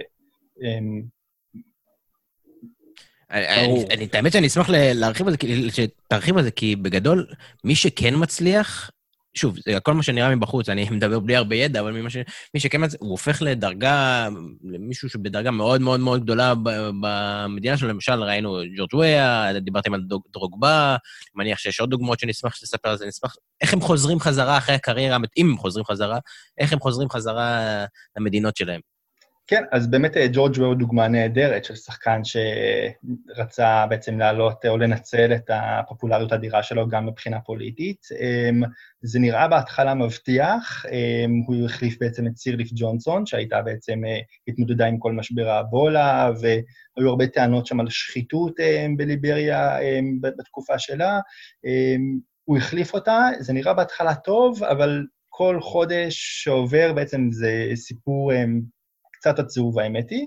Um, ההתנהלות לא בדיוק, uh, התנהלות לא טובה כל כך של וויה כראש, אה, כנשיא ליבריה. Um, אני מקווה שזה לא יעצור ספורטאים אחרים לעשות את המעבר הזה מספורט לפוליטיקה, אבל זה יכול לעבוד תמרור, תמרור אזהרה די גדול, שפופולריות הם כספורטאי לא בהכרח מתרגם. הם בגדול, אבל הם גדולים מהחיים שם, נכון? כל מיני סיין כן. כאלה ושחקנים כאלה, זה אגדות, זה לא... זה הרבה מעבר ממה שאנחנו מכירים, אני מניח, שוב. כן, יש כאלה שמנצלים את ההצלחה הזו גם להיבטים חברתיים. אותו אה, ניו דארטי למפטי, שציינתי מקודם את דור הזהב של גאנה בתחילת שנות ה-90, אז למשל, אחרי שהוא פרש, הוא הקים אקדמיה בגאנה ורשת בתי ספר בגאנה, במטרה לתת לילדים אה, מה שהוא לא קיבל, שזה השכלה טובה יותר. אז יש כאלה שמנצלים את זה להיבטים חיוביים. אה, אנחנו רואים, לא דיברנו ממש על צפון אפריקה, אבל סאלח מאוד מעורב חברתית אה, במצרים. אה, בסנגל אנחנו רואים את סדיו מאנה, שמאוד מאוד אה, דואג גם לאזור שממנו הוא הגיע. כלומר, יש שחקנים שבהחלט יש להם איזושהי מחשבה חברתית, כבר אולי אפילו חושבים על היום שאחרי, כמו אולי דרוגבה, שאני חושב שהיה איתו איזשהו רעיון לפני כמה שנים, ששאלו אותו למה הוא הולך לפוליטיקה, אז הוא אמר שאם הוא הולך לפוליטיקה, רק חצי מהאנשים יאהבו אותו, וכרגע כל, כל האנשים אוהבים אותו. אז לכן הוא קצת מתרחק כרגע מפוליטיקה. אז יש איזשהו חשש מצד ספורטאים לעשות את המעבר הזה, אמ, אבל יש כאלו שפשוט, גם אם הם לא הולכים לפוליטיקה, הם כן מעורבים ברמה חברתית או אמ, לא, לא דרך ארגונים ממשלתיים. אמ, יש גם ביקורת על זה, יש כאלה שטוענים שדווקא המעורבות הזו, אבל דווקא הפילנטרופיה הזו דווקא מחלישה את המדינות, כי בעצם הן מורדות מהאחריות של המדינה כלפי האזרחים, ודווקא שמה את האחריות על אנשים, על פילנטרופים או אנשים אה, פרטיים, שבעצם תורמים למי שהם רוצים לתרום. הקמה של בית חולים בחוף השנהב או בסנגל, בעצם בית חולים פרטי כזה ישרת את אותו כפר, אבל לא בהכרח אה, משרת אוכלוסיות גדולות יותר, ושוב מורידה מאחריות המדינה. אז um, יש פה צדדים גם לפה וגם לשם, אבל בהחלט יש, uh, ברגע שספורטאי אפריקאי כזה, כדורגלן אפריקאי, um, אפילו כדורגלן um, לא ברמה של וויה, אפילו ברמה של לומור, כזה שציינתי מקודם, um, מי שתמיר ככה אמר שזה נשמע כמו שם של ריג'ן, אז באמת מספיק שאותו שחקן עובר מיוניסטאר לספורטינג, בפורטוגל, רק על דמי העברה הקטנים האלה, אז בעצם אותה אקדמיה בגאנה יכולה לקנות אה, מכשיר לטיהור מים, שבעקבות המכשיר לטיהור מים הזה הם יכולים לספק, אה, כאמור, הגיע, תנאי תברואה הרבה יותר טובים לילדים של, לשרים של האקדמיה, וככה לפתח שחקנים אה, נוספים. אז עוד דמי הסולידריות, שברגע שלומור כזה עובר לספרד, אז אחוז קטן מדמי העברה מחלחל לאותה אקדמיה, ושוב פעם, זה נותן איזושהי מקפצה ליצור, לבנות גדר סביב המגרש, ובזכות הגדר הזו אפשר לגבות מהאוהדים עשר אגורות עבור כל משחק, וככה הם לקנות דשן לדשא. כלומר, אז, כל, אז, אז אפילו לא ה big stars האלו, אפילו שחקן ברמה ביניים, יש לו השפעה ואפקט חלחול מאוד משמעותי. זו נקודה נכונה, כי באמת סעדיו מאני באמת דוגמה למישהו שהקים אה, בית חולים בעיר שלו, אה, והוא גם נותן אה, משכורת לכל משפחה כל חודש, אבל זה גם משהו שאני נתקלתי בו, שיש פה לפעמים ביקורת שעושים איזשהו פרויקט שמאוד מיטיב עם התושבים, ואז מוצאים כל מיני דברים שליליים. אבל בסוף חשוב באמת לזכור שברוב אפריקה מספיק פרויקט קטן בעלות מינימלית, וזה משנה את החיים של אנשים מקצה לקצה. כך אני חושב שבאמת אנחנו בגישה של יותר, שמה שאפשר לעשות, כמה שיותר מהר, אה, שיעשו שם. אנחנו גם בעולם שהביקורת היא מגיעה על כל דבר. אם אתה לא מחליט, אז יש ביקורת, אם אתה מחליט, יש ביקורת, אם אתה עושה, יש ביקורת, אם אתה לא עושה, יש ביקורת. בסדר, צריך לשים את, הפרופור... את הדברים בפרופורציות. שחקני כדורגל, הם שמים כסף. עצם זה שהם שמים כסף, כל הכבוד. אם אנשים מנצלים את זה לרעה, תמיד יהיו כנראה אנשים שמנצלים לרעה. אה, בואו נדבר קצת על נבחרות אפריקאיות, אה, ברק דיבר על שנות ה-90, וגם נזרקנו קודם להעביר את ה... הנה, הנה, הנבחרת האפריקאית שתגיע לטופ, אני לא בטוח שזה צריך להיבחן בנבחרת אפריקאית שזוכה או לא זוכה, אבל אנחנו לא רואים המשכיות. זאת אומרת, אנחנו רואים נבחרות שעולות ואז יורדות, יש יותר מדי דורי זהב, תור זהב כזה, ופחות המשכיות. למה אתה חושב, או מההתרשמות שלך, למה זה קורה? כי מדינה כמו ניגריה, בגודל שלה ועם כמות הכישרון ועם האקדמיות, כפי שדיברת, בטח גם גאנה, למרות שהיא קטנה ועם משמעותית. מדים מטורפים. ועם מדים של קרמופלאז', כאילו, זאת אומרת, עם יצירתיות אה, אופנתית, נקרא לזה, ו- ועדיין, אה, לא, לא מצליחים לייצר אה, את ההמשכיות הזאת, ואנחנו ממשיכים גם כן לראות ברוב המקומות, לא בכולם, מאמנים, עדיין מאמנים אירופאים, משמע, עדיין איזה חוסר אמונה ביכולת של אותו גורם מקומי לעשות את ההבדלים, אז תעשה לנו קצת סדר. נבחרות, דיברנו על ההשפעה החיובית של הנבחרות, אנחנו רואים שזה לא לאו דווקא סוסטיינבול בהרבה מהמקומות. כן, אה, לפעמים זה חוסר מזל, אה, כלומר, גם בתש... קמרון ב-90 וסנגל ב-2002 וגאנה ב-2010, כלומר, בכל מקרה כזה בעצם היינו רחוקים, אה, מה, תוספת זמן, בעצם בכל אחד המקרים האלה נבחרת אפריקאית עפה בתוספת זמן או, או, או, ב- או בפנדלים. בקמרון זה היה, אני חושב, כן, בשלושת המקרים בעצם נבחרות אפריקאיות עפו בתוספת הזמן או, בפנדלים. כלומר, כן היה לנו איזשהו, כן יש איזשהו חוסר מזל. מצד שני גם יש חושר, חוסר המשכיות. בנבחרת סנגל דווקא אולי זה העניין הכי מעניין, מכיוון שיש להם כן מאמן סנגלי על יוסיסה, שגם היה שותף נכון. לנבחרת של 2002, לכן דווקא כן... הוא נראה כמו דוגמן. כן, דווקא ש, ש, שכן פה יש איזשהו אולי פוטנציאל להמשכיות של איזשהו גם דור, אה, דור די טוב, שיש לו לפחות עוד אה, מונדיאל או שניים, החבר'ה של אה, קוליבאלי ומנה, ויש גם את הדור הבא שיש להם, כמו אסמאעיל עסאר ועוד חבר'ה אחרים שעולים שם מהנבח- מהנבחרות הצעירות, ככה שאולי סנגל יכולה לעבוד איזושהי תקווה, תקווה לעתיד. אמ, אבל זה בהחלט נכון שיש בעיה של, אה, של חוסר המשכיות. אמ, אמ, מינוי של מאמן זר לקדנציה או שתיים, מפטרים אותו, ואח- ואחר כך עוברים למאמן זר או מאמן מקומי אחר, נכווים ממנו, ואז הולכים עוד פעם למאמן זר. תמיד גם יש סיפורים הזויים כאלה, זה, זה, הם לא הצליחו לעלות על המטוס, והאוטובוס לא הגיע, וטוגו פתאום מצטרף, וזה כאילו כל מיני סיפורים, כל מונדיאל שזה סיפור, והפגנות נגד ההתאחדות, שוב, בדרך כלל זה בגלל היעדר משאבים, שחיתויות, וכל הדברים האלה מצד שני, זה גם. קרה בצרפת. נכון, אבל פעם אחת ב... ב- ומאז המהפכה הצרפתית זה היה עוד פעם אחת, פחות או יותר.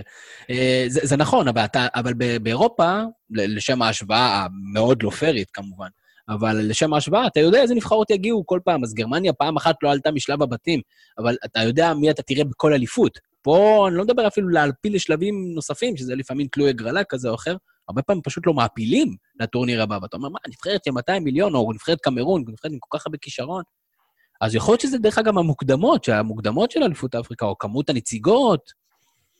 לא כן, יודע. אני יכול, כן, אני יכול לגמרי להעיד מבחינה המקרה הגנאי, שההתאחדות לכדורגל הגנאית אה, נוהלה בצורה מאוד בעייתית בעשור הקודם, ובאמת זה יצר גם הרבה מאוד, אה,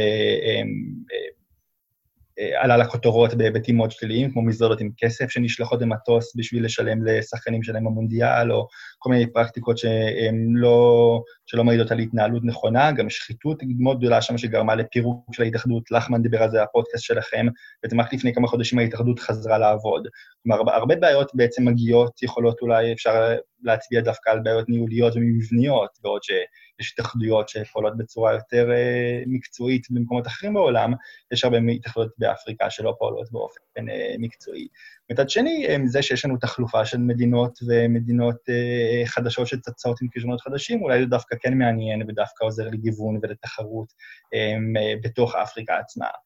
זה נכון שמבחינה בינלאומית אנחנו עדיין לא רואים אה, נבחרת אפריקאית מגיעה לדרגים של חצי גמר או מעבר, אבל שוב, אני חושב שזה היה בעיקר אה, תוצאה של חוסר מזל בשלושת הפעמים הקודמות שהייתה לנו נבחרת אפריקאית ברבע גמר, ואנחנו רק צריכים לחכות בסבלנות למונדיאל הבא בשביל אה, כן לראות לפחות נבחרת אה, אפריקאית אחת ב- ברבע, בערך חצי גמר, אם לא יותר, וגם צריך לזכור שההקצאה לאפריקה היא די קטנה לעומת אה, מקומות אחרים.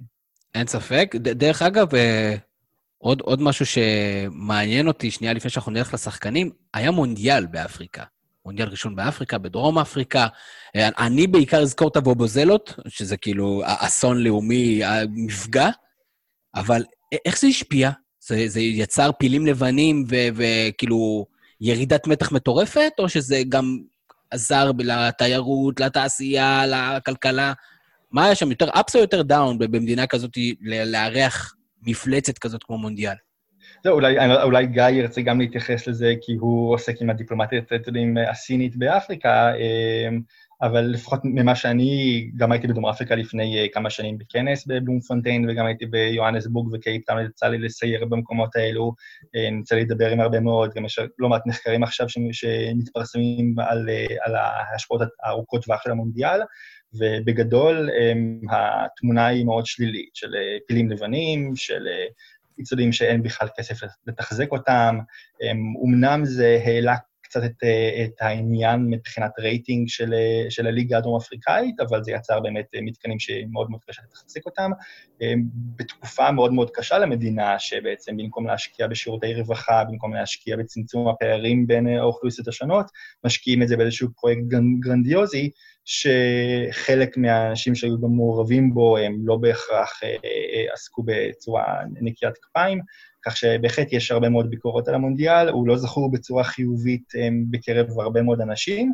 מצד שני, הוא שם את אפריקה um, על איזושהי מפה ספורטיבית בינלאומית, uh, הוא כן הראה שאפשר לארח טורניר ספורט גדול באפריקה, וזה כן יכול להוות מקפצה למדינות אחרות שרוצות לארח טורנירים גדולים בינלאומיים באפריקה, כמו אולימפיאדה, תחרות אולימפית של צעירים, או נבחרו, או טורנירים אחרים.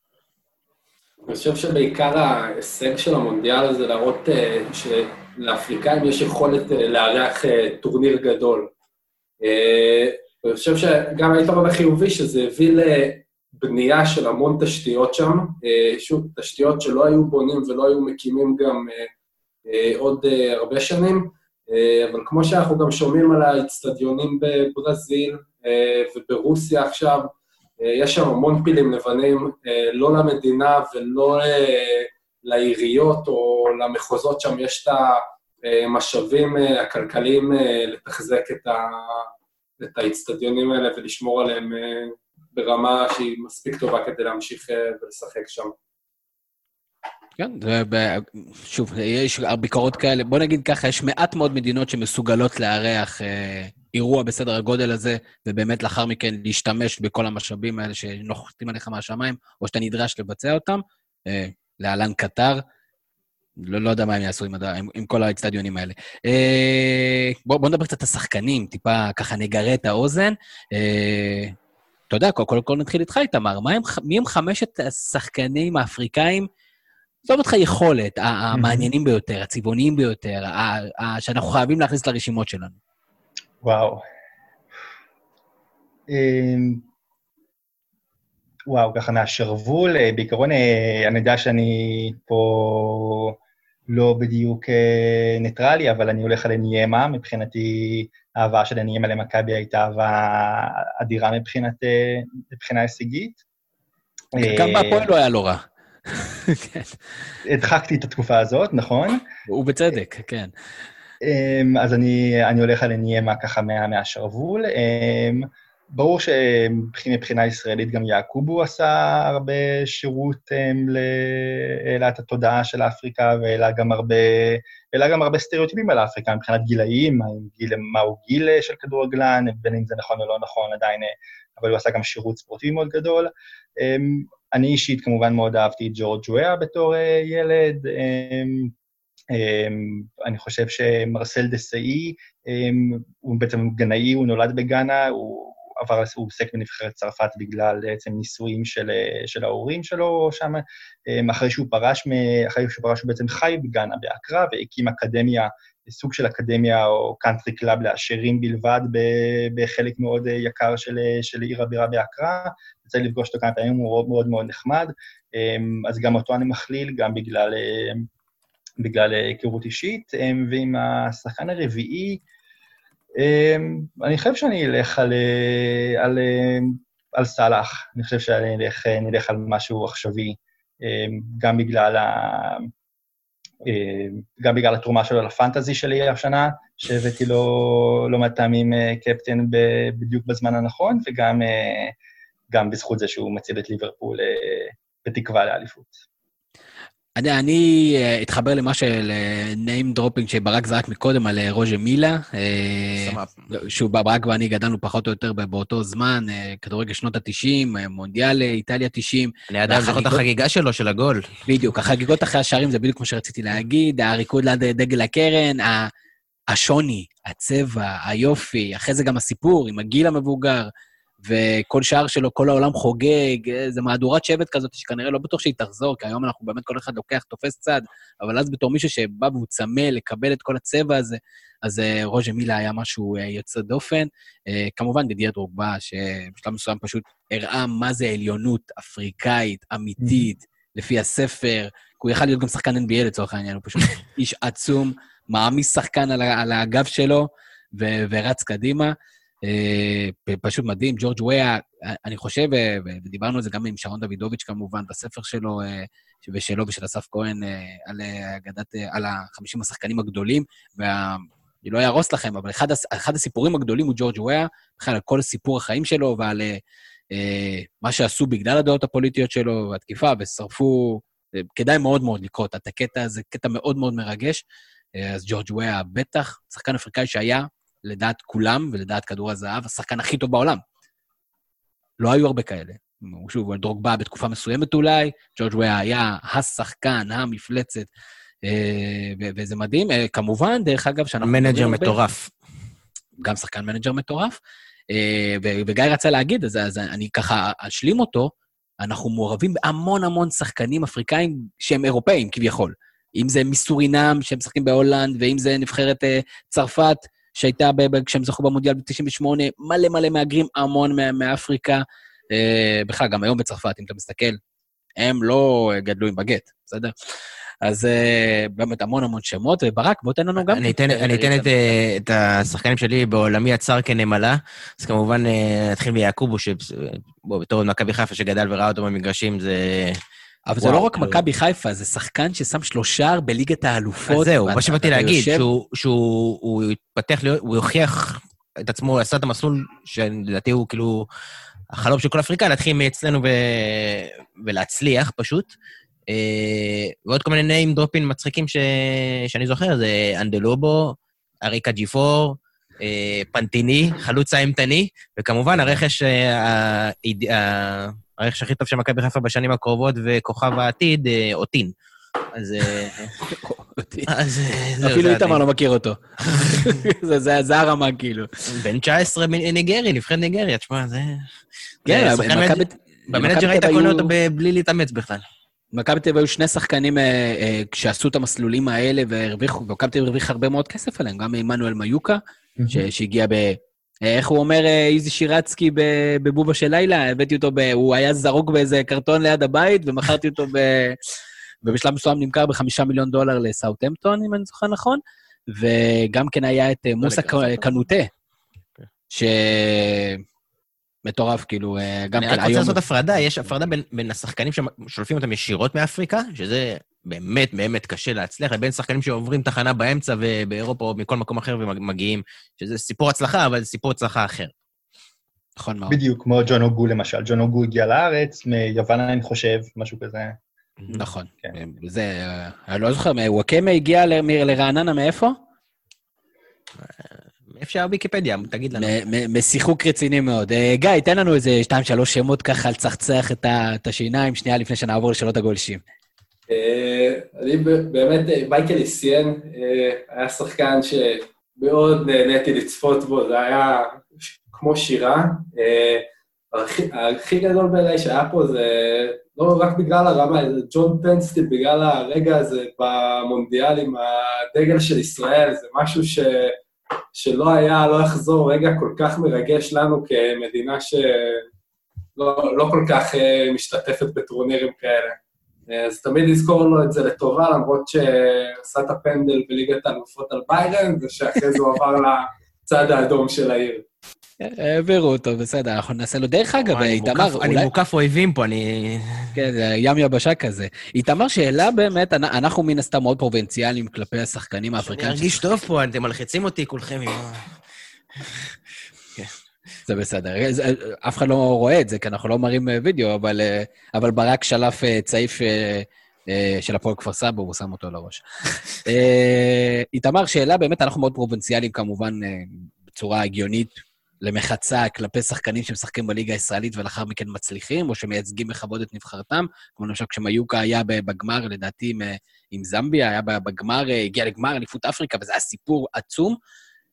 כמה, כמה יש תקשורת בכלל, בתקשורת המרכזית במדינות הגדולות, על זה ששחקן כמו טוני וואקמה הוביל את הפועל באר שבע לאליפות בישראל? זה, זה משהו שמדברים עליו בכלל? זה מעניין מישהו?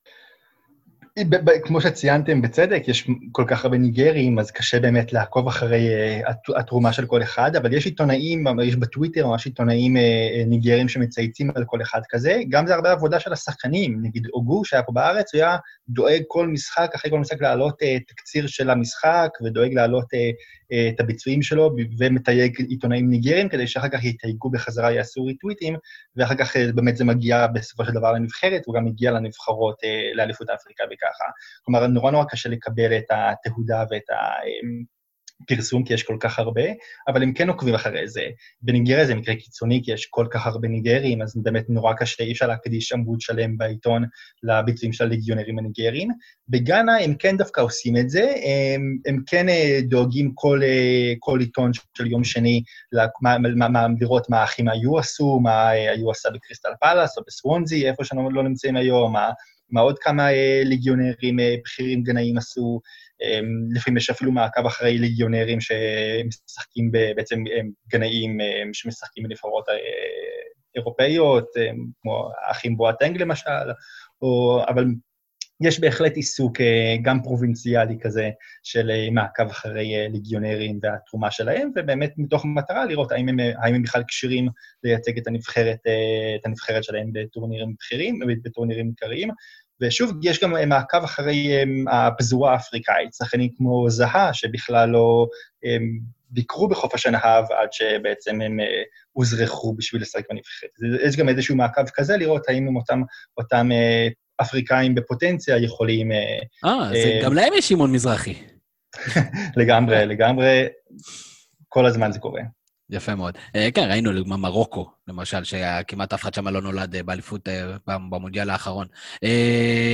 שאלות גולשים. אודי ריבן שאל, האם יש שחקן ספציפי שהגביר את העניין בשנות ה-90 של של מועדונים באירופה בשחקנים אפריקאים, או שפשוט לאט-לאט נעלמו מגבלות הזרים, ואז הגיוני שאפשר להביא יותר זרים ולהמר על יותר אפריקאים. אה, ציינתי קודם את אה, ניו דרטי למפטי, ההגנאי, אה, L-A-M-P-T-Y, אני חושב, למפטי, שהוא בעצם, ברגע שהוא, הוא, הוא, הוא היה בעצם, הוא נחשב לפלא, לפלא הגנאי, הוא בעצם זכה גם בתואר שחקן הטורניר באליפות העולם עד גיל 17, ב-91, הקדים שחקנים כמו דל פיירו, אני חושב, וורון, כלומר, הוא נחשב לאחד השחקנים שהעלו בעצם את קרנה של גאנה בזירה הבינלאומית של הכדורגל, אבל כמו שהגולש אה, ציין, באמת זה גם שילוב של, ה, של חוק בוסמן, שבעצם אפשר לשחקנים, לשחקנים אפריקאים לעבור לאירופה בלי להיחשב, בעצם לאפשר להם לעבור לאירופה. הם, כי אירופאים פלוס מינוס כבר לא נחשבו זרים בתוך אירופה, אז אה, שילוב של השניים. אז הייתי אומר שיש גם את אותו דור שחקנים של, אה, של, של שנות ה-90, או 90, 91, 92, 93, והחל מאמצע שנות ה-90 זה, זה חוק בוסמן שבעצם מאפשר ליותר אפריקאים לעבור, אה, מאפשר ליותר אפריקאים לעבור, וגם מאפשר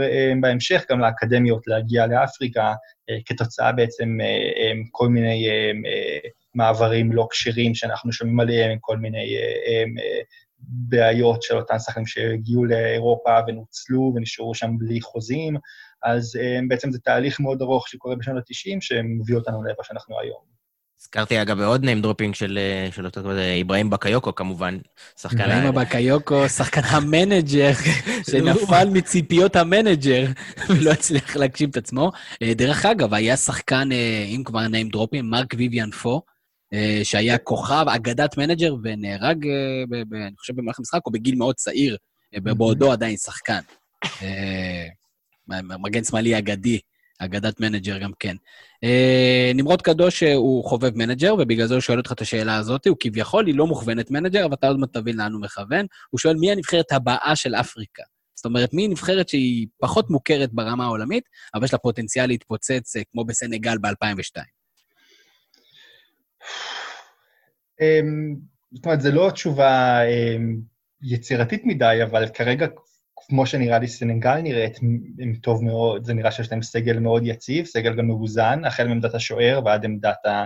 אה, הגנה, קשרים אחוריים אה, וקשרים יצירתיים והתקפה, אה, עם מאמן שכבר נמצא שם כמעט חמש שנים. זאת אומרת, אה, הייתי אומר, אני לא יודע אם זה הדבר הבא, כי זה, זה די כאילו הדבר העכשווי, אבל אני חושב שסנגל מראה פוטנציאל די טוב לעתיד, ואני בתור מי שכמובן משוחד בגלל ההיכרות ארוכת השנים שלי עם מערכת אה, הנוער והאקדמיות בגאנה, אז אני כן חושב שהם כן עושים בגאנה עבודה טובה, אני כן חושב שיש אה, תשתית מעולה של כדורגל שם, ובעיקר אחרי הרפורמה שהם עשו שם בהתאחדות הכדורגל הגנאית, שהם בעצם הקימו אותה מחדש, הביאו את קורטו קרוקו, שהיה בעצם הבעלים של, של FC Dreams, זה שציינתי שהציע ללחמן את בבא רחמן, אז הוא עכשיו בעצם היושב ראש של ההתאחדות, אז הוא בעצם מארגן עכשיו את ההתאחדות שם, וזה נראה יותר טוב לפחות מבחינת התנהלות, גם הליגה, גם של הגברים, גם של הנשים התנהלה, לא, התנהלה בצורה טובה עד uh, תחילת הקורונה. ככה שאני כן גם רואה לגאנה איזשהו אה, עתיד טוב יותר מהשנים השכונות האחרונות. מה עם מצרים? גם, גם, אה, גם אה, מעניין לראות מה קורה שם. אני לא מכיר כל כך את כל הנבחרת, אני לא יודע עד כמה זה, עד כמה מסתמכים, מסתמכים שם על שניים, שלושה ליגיונרים בכירים, אה, ועד כמה התלות היא גדולה שם בסאלח, אבל יכול מאוד להיות גם מקרה מעניין. מאלה שלא טובים בגיאוגרפיה, מה עם קולומביה? כן, יפה. הם איפשהו שם במרכז, לא? אה, יפה מאוד. עמרי לפק אה, כנראה זוכר אותך או מכיר אותך, כי הוא שאל אם אתה זוכר שהייתם משחקים כדורגל עם סיסם, שאני מקווה שאני מבטא את זה נכון. אה, הוא אמר שהוא שמח שהתקדמת בחיים, והוא שואל אם אתה חושב שיש ליבשת פוטנציאל, כן, להגיע לחצי גמר. אתה אמרת שכן, שזה היה קצת חוסר מזל לא להגיע, אז תן לנו הימור, מה אכפת לך? שאנחנו נוכל לשלוף את זה במונדיאל הבא ולהגיד, הנה, הוא אמר. אמ, אז אה, לטק היקר, אני שמח לשמוע ממך. אמ, יש, יש באמת פוטנציאל, יש פוטנציאל. אגב, אנחנו כמעט כל הפודקאסט הזה הקדשנו אותו לכדורגל גברים, ודי שמנו בצד כדורגל נשים, אבל ההימור שלי, אגב, מבחינת נשים... נעשה פרק נוסף עם אושרת נעשה גם... כן, יש, יש, יש נבחרת ניגרית, נבחרת ניגרית מעולה מבחינת נשים, יש להם גם חלוצה שמשחקת, אה, או שאולה משחקת בברצלונה, אה, חלוצה מעולה, אז ככה שאם אם אני צריך להמר על, על איזשהו פוטנציאל עתידי מבחינת אפריקה, אז הייתי דווקא הולך על ההיבט של כדורגל נשים וניגריה, אבל אם אנחנו חוזרים לכדורגל גברים, אז... אז אפשר בהחלט להיות אופטימיים לעתיד, אפשר גם לפנטז על נבחרת או שתיים בחצי גמר המונדיאל הבא או, או הזה שאחריו. וכן, אני חושב שכמו שאמרתי, גאנה, סנגל, יכול להיות אולי מצרים, ונצטרך לראות מה, מה מדינות אחרות מבשלות, מבשלות לנו באקדמיות. ברור. שקד ברואר שאל את השאלה שלי, ששאלתי מקודם, לגבי למה הנבחרות של אפריקה מתקשות להפיל באופן רציף וקבוע למונדיאל, דיברנו על זה קצת, טיפה על השמעות, אז שקד, אל תתעצל. תשמע את הפרק, תחזור אחורה, ואם אתה, אתה לא סגור על זה, תשלח לנו כאן שאלה והוא יחזור אליך. אה, אסף אה, חי עדן, אה, חברנו היקר, שואל, אומר, מלבד שוכטוביץ' ואולי פיני זהבי בגמביה, אם אני לא טועה, גם לקטמון יש איזה שיתוף פעולה בניגריה. אתה מכיר את הדבר הזה, איתמר? לא, אני לא מכיר את השיתוף הזה. אני כן יודע שיש את סוכן ישראלי, אוהד כהן, שהוא בעצם עובד צמוד יחד עם אותה אפסי דרימס, הביא גם על אשדוד בעצם שני שחקנים, שאחד מהם כבר עבר לארצות הברית, אה, נמכר בכסף יפה. אה, אז אני כן מכיר אה, ככה פה ושם סוכנים, סוכנים מזדמנים, או סוכנים שיש להם קצת קשר עם מועדונים באפריקה, אבל את הקשר הקטמוני אני לא מכיר, אני מניח שזה אולי עם איזשהו איש קשר או מישהו שנמצא ב, ב, במקום כלשהו שבעצם יכול להביא שחקנים למבחנים, ואם זה מבשיל לכדי חוזה, אז מעולה, ואם לא, אז הם חוזרים בחזרה לאפריקה. דרך אגב, אוהד אה, חבר של הפרויקט, איש מאוד מאוד נחמד, ואנחנו... Mm-hmm. אחד מהאנשים שלא מפחד ללכלך את הידיים וללכת אה, ולחפש שחקנים אה, באפריקה. מוטי סטרן גם כן שואל בסגנון, שואל האם, האם לגבי האקדמיה של אודי שכטוביץ'. אני חייב להגיד שלי זה לא מצלצל, לך זה מצלצל? מצלצל, מצלצל, אבל אני לא מספיק בקיא בזה. אז אה, מוטי סטרן, אנחנו אה, מתנצלים, אבל אה, אפשר לבדוק ולחזור אליך, אני יודע, אני מניח שיש קשרים ועניינים אחרים. שאלות סיום, גיא? תן לנו קצת איזה ניחוח, איצטדיונים, סין, קורונה באפריקה. דרך אגב, אני פחות בקיא, אנחנו מאוד שומעים על אירופה, בארצות הברית והכול. קורונה באפריקה זה משהו שקורה, ידוע, מסכן. אני מבין ממך שיש פגרה כרגע באפריקה. אה, כן, כמ- כמעט כל הליגות, כן. אבל גיא, אה, אה, כן. אה, אני- אשמח להבין שנייה לפני, אם כבר נגעת בזה, כאילו, איך הם מקבלים באמת את הקורונה? אנחנו לא שומעים על קורונה באפריקה, על המועדונים, מה ההשפעות של הדבר הזה? עכשיו, אנחנו בתוך אירוע אה, מאוד רציני, ואני אשמח כן להתייחס לזה, כאילו, אי אפשר לא להתייחס לקורונה כרגע. כן. אז אה, אני באמת מסתמך ככה על, ה, על המון קטעי עיתונות מאפריקה, אה, בניסיון להבין איך מתמודדים עם זה, וכן, יש שם אה, סגר במדינות האלה. אה, אנשים נשארים בבית, עם זאת, באמת חשוב להבין שהבתים שם מאוד קטנים, ויש שם משפחות עצומות על, על מטר וחצי, לגוס בניגריה למשל, זאת עיר עם אה, 22 מיליון תושבים. אה, קשה מאוד באמת אה, להקפיד על סגר כמו שאנחנו רואים כאן, או שומעים על הסגר באיטליה. אה, יש רק שתי מדינות, אם אני לא טועה, באפריקה, שאין שם אבחון של קורונה, וזה גם כי הם, אחת אי, קומורוס, וגם יכול להיות שזה פשוט מערכת הרפואה שם לא זיהתה את זה. בכל מקרה, אני מאמין שהכוכבים הגדולים שנראה בשנים הבאות יגיעו משם. עד 2050, אם אני לא טועה, ניגריה כבר אה, תהיה בעלת אוכלוסייה של חצי מיליארד איש. אה, אז אני? מאמין ש, שגם קצב הילודה שם הוא עצום. אה, כל אישה יש שם בממוצע, נראה לי, שישה או שבעה ילדים, אפילו טיפה יותר. קצב זה גם אנחנו יכולים להיות בחצי מיליארד איש.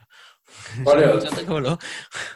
אבל מי יודע, אולי רונלדו או. מסי הבאים יהיו משם.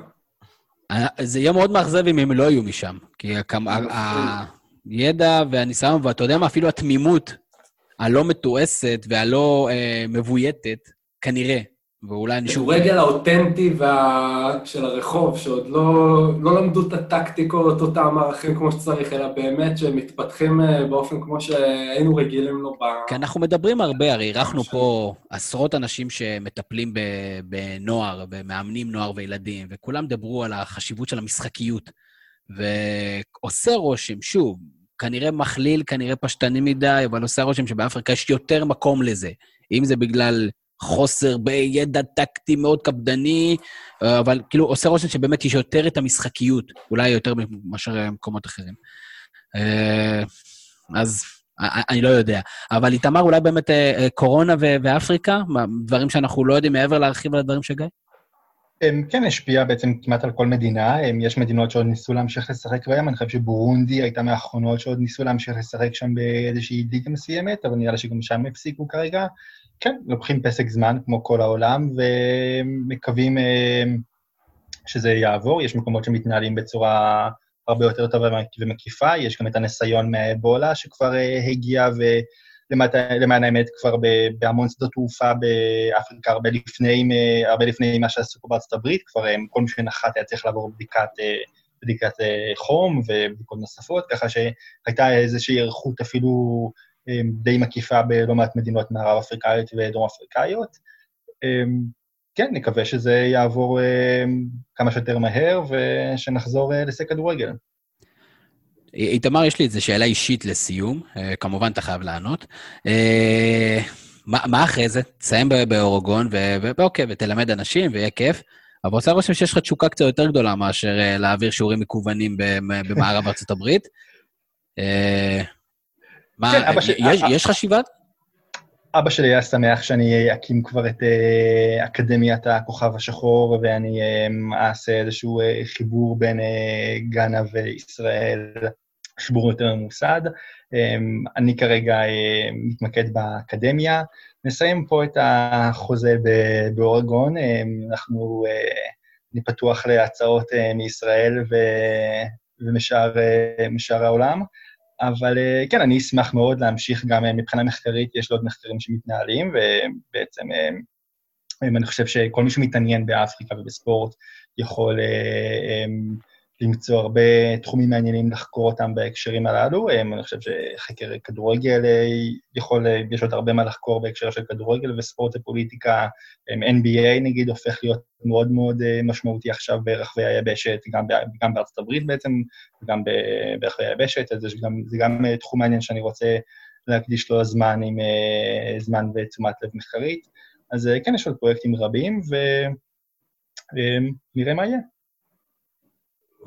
איזה סיכום מקסים.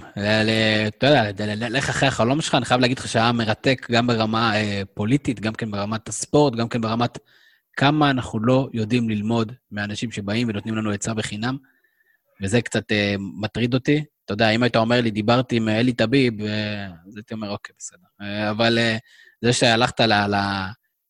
שדיברת עם הבכירים אה, בענף הכדורגל, אני לא נכנס כרגע, אתה יודע, קבוצות יותר גדולות, פחות גדולות, אבל לאיש רם דרג בקבוצת הכדורגל אה, העשירה בישראל, ולא עשו עם זה שום דבר, זה, זה אותי באופן אישי זה, זה מעציב ומכעיס, אבל כנראה שאנחנו לא אוהבים ללמוד, אנחנו אוהבים שהדברים מגיעים אלינו עד אלינו.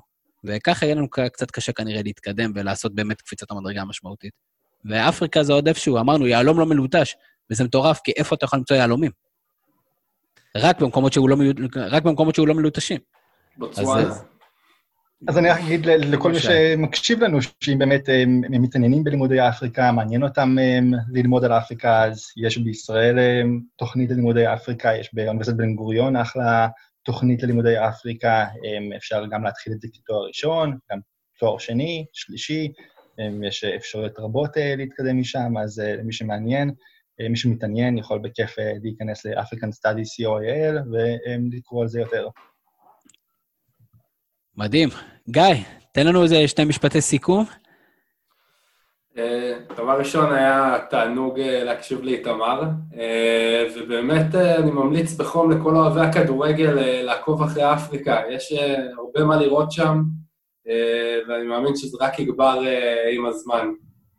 מסכים לחלוטין, וגם לעקוב אחרי הטורים של גיא uh, באתר בנושא הזה. Uh, איתמר, דרך אגב, דיברת קצת על טוויטר, דיברת קצת על איזה, יש איזו פלטפורמה חברתית שאתה מפרסם קצת uh, תובנות, או מחקרים, או דברים שאתה עושה? האמת היא שלא ממש, אני לא כל כך פעיל ברשת חברתיות, אני יותר מפרסם את הדברים ברמה אקדמית יותר, אבל כן, אולי אני צריך להתחיל לתרגם את המחקרים. ימי קורונה, משעמם, הכל, תעשה משהו. בדיוק, כן, זה הזמן. תפסיק לשחק מנג'ר ותתחיל אה, לעבוד על זה. אה, ברק, אה, דברים נוספים, או שנאחל לך שתטוס לאפריקה רק בליווי של אדם חמוש? מאלה שלא הבינו כלום מהפרק. אני רוצה לצאת מהבית, איזה לטוס? מה אתה מדבר? אני לצאת מפה. יפה מאוד. אה, אז איתמר, תודה רבה, אנחנו מאחלים לך הרבה הרבה הרבה בהצלחה. תמשיך לייצג את מכבי תל אביב בתפוצה. נעשה המשך, אמרת כדורגל נשים, נעשה המשך. כדורגל נשים, או בכלל נושאים שקשורים, או לקראת אליפויות כאלה ואחרות. ה inside stuff הזה מאפריקה הוא כל כך ייחודי, שאני חושב שזה באמת, זה נכס שחבל מאוד שאנשים לא ישתמשו בו, ואנחנו נשתמש בו כנראה יותר. אה, גיא רווה, תודה רבה על ההשתתפות ועל התרומה. אה, איתמר, תודה רבה. ברק, כרגיל, על ההפקה, על הארגון. תודה רבה לכם. אתם לא יודעים איזה מאמצים ברק עושה כדי שהדברים האלה יקרו, ובאיכות שאתם שומעים, ובנושאים שאתם שומעים.